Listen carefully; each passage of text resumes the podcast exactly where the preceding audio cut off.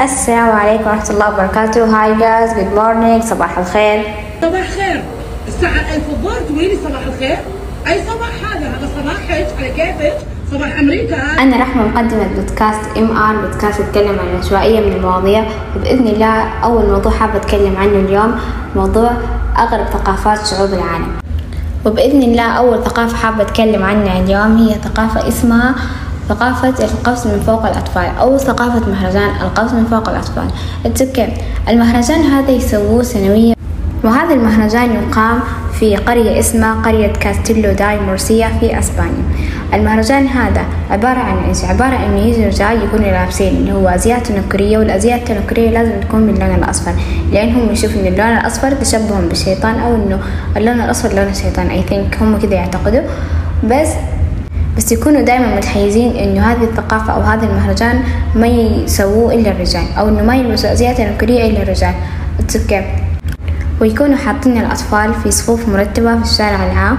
okay يعني أحس نفسي أمسك كده كل أم يمين بالله حاطة ولدها في الشارع العام عشان يسووا في المهرجان الهبل ده وأقول لها خاف ربك. خاف ربك اتق الله شنو لين حقيقة يمين بالله أحس إن الموضوع خطر مرة. يعني تخيل واحد من الرجال يطيح على نونو. أحس إن نونو حيموت حينتهي. يمين بالله.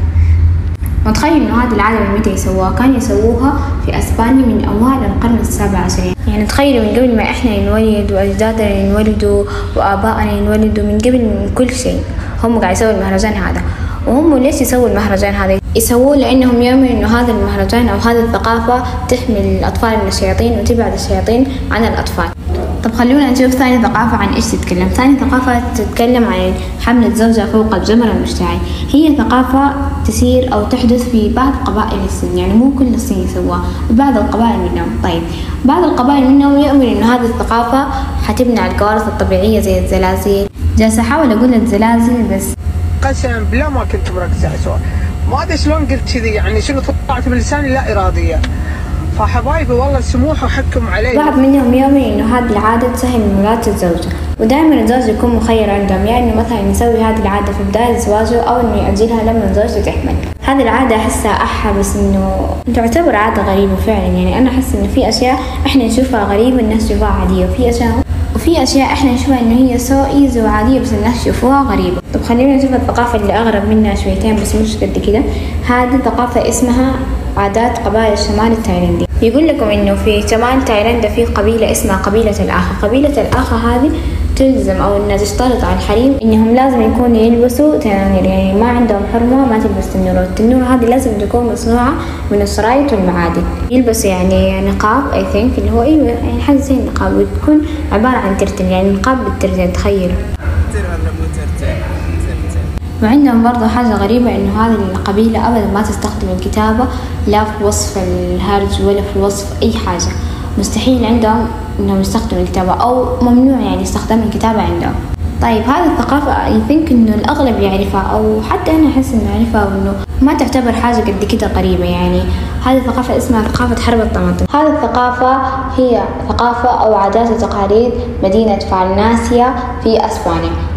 والحرب هذه هي عبارة عن إنهم كلهم يتجمعوا أو مجموعة من الأشخاص يتجمعوا في الشارع العام أوكي أو الشارع الرئيسي ويرموا بعض بالطماطم وبعدين بعد ما ينتهوا من الحرب يرجعوا يأكلوا الطماطم اللي هم رموا بعض فيها. يعني أحس يمين بالله أصرف لهم كان اشتروا عصير طماطم وشربوه وأكلوا طماطم وانتهوا من موضوع التبذير والهبل اللي هم قاعد يسووه. طيب خلونا نشوف العادة أو الثقافة اللي بعدها. هي عبارة عن ثقافة اسمها ثقافة قدم اللوتس أو القدم الذهبية.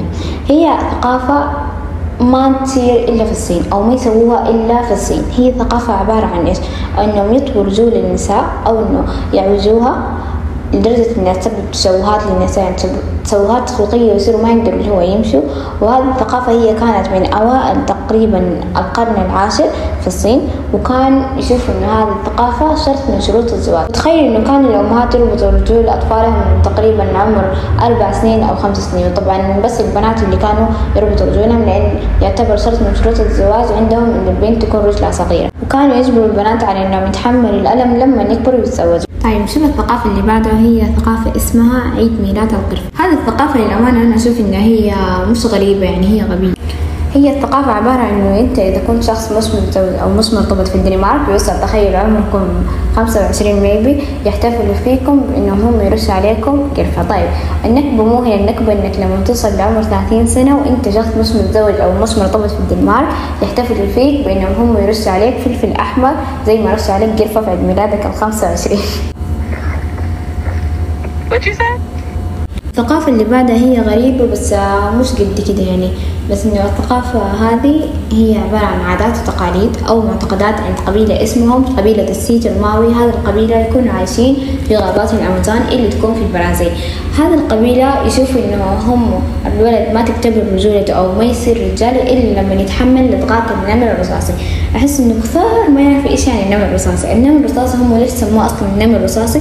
لأن سبحان الله لدغته زي كأنها طلقة رصاص. وعشان كده سموا النمل النمر الرصاص. وتخيل إنه هذه العادة كيف يسووها يجيبوا لبزات تكون اللبزات عبارة عن نمر رصاصي أو إنه جواها يكون في نمر رصاصي ويلبسوا الأطفال أو الأولاد اللي تقريبا أعمارهم يعني ما بتكون 17 أو 18 يعني يعني في الأعمار هذه ويخلوهم يرقصوا يقول لا أحس نفس الرياكشن اللي أرقص على أحزاني.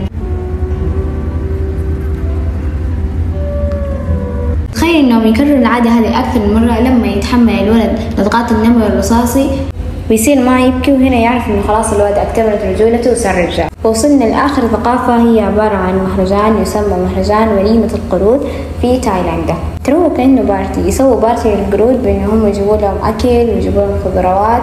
طيب خلينا نعرف أصلا هم ليش يسووا لهم هذا يسووا لهم هذا المهرجان. أولا هذا المهرجان قلنا يسووه سنويا في مدينة اسمها مدينة لابوري في تايلاندا وهذا المهرجان فقط يسوى لقرود الماكا ليش؟ لأن سكان مدينة لابوري يشوفوا إن هم قرود الماكاو قاعدين يجلبوا لهم الحظ الحسن للمدينة وهم حابين إنهم يشكروهم فيقوموا يسووا هذا المهرجان اللي هو مهرجان وليمة القرود.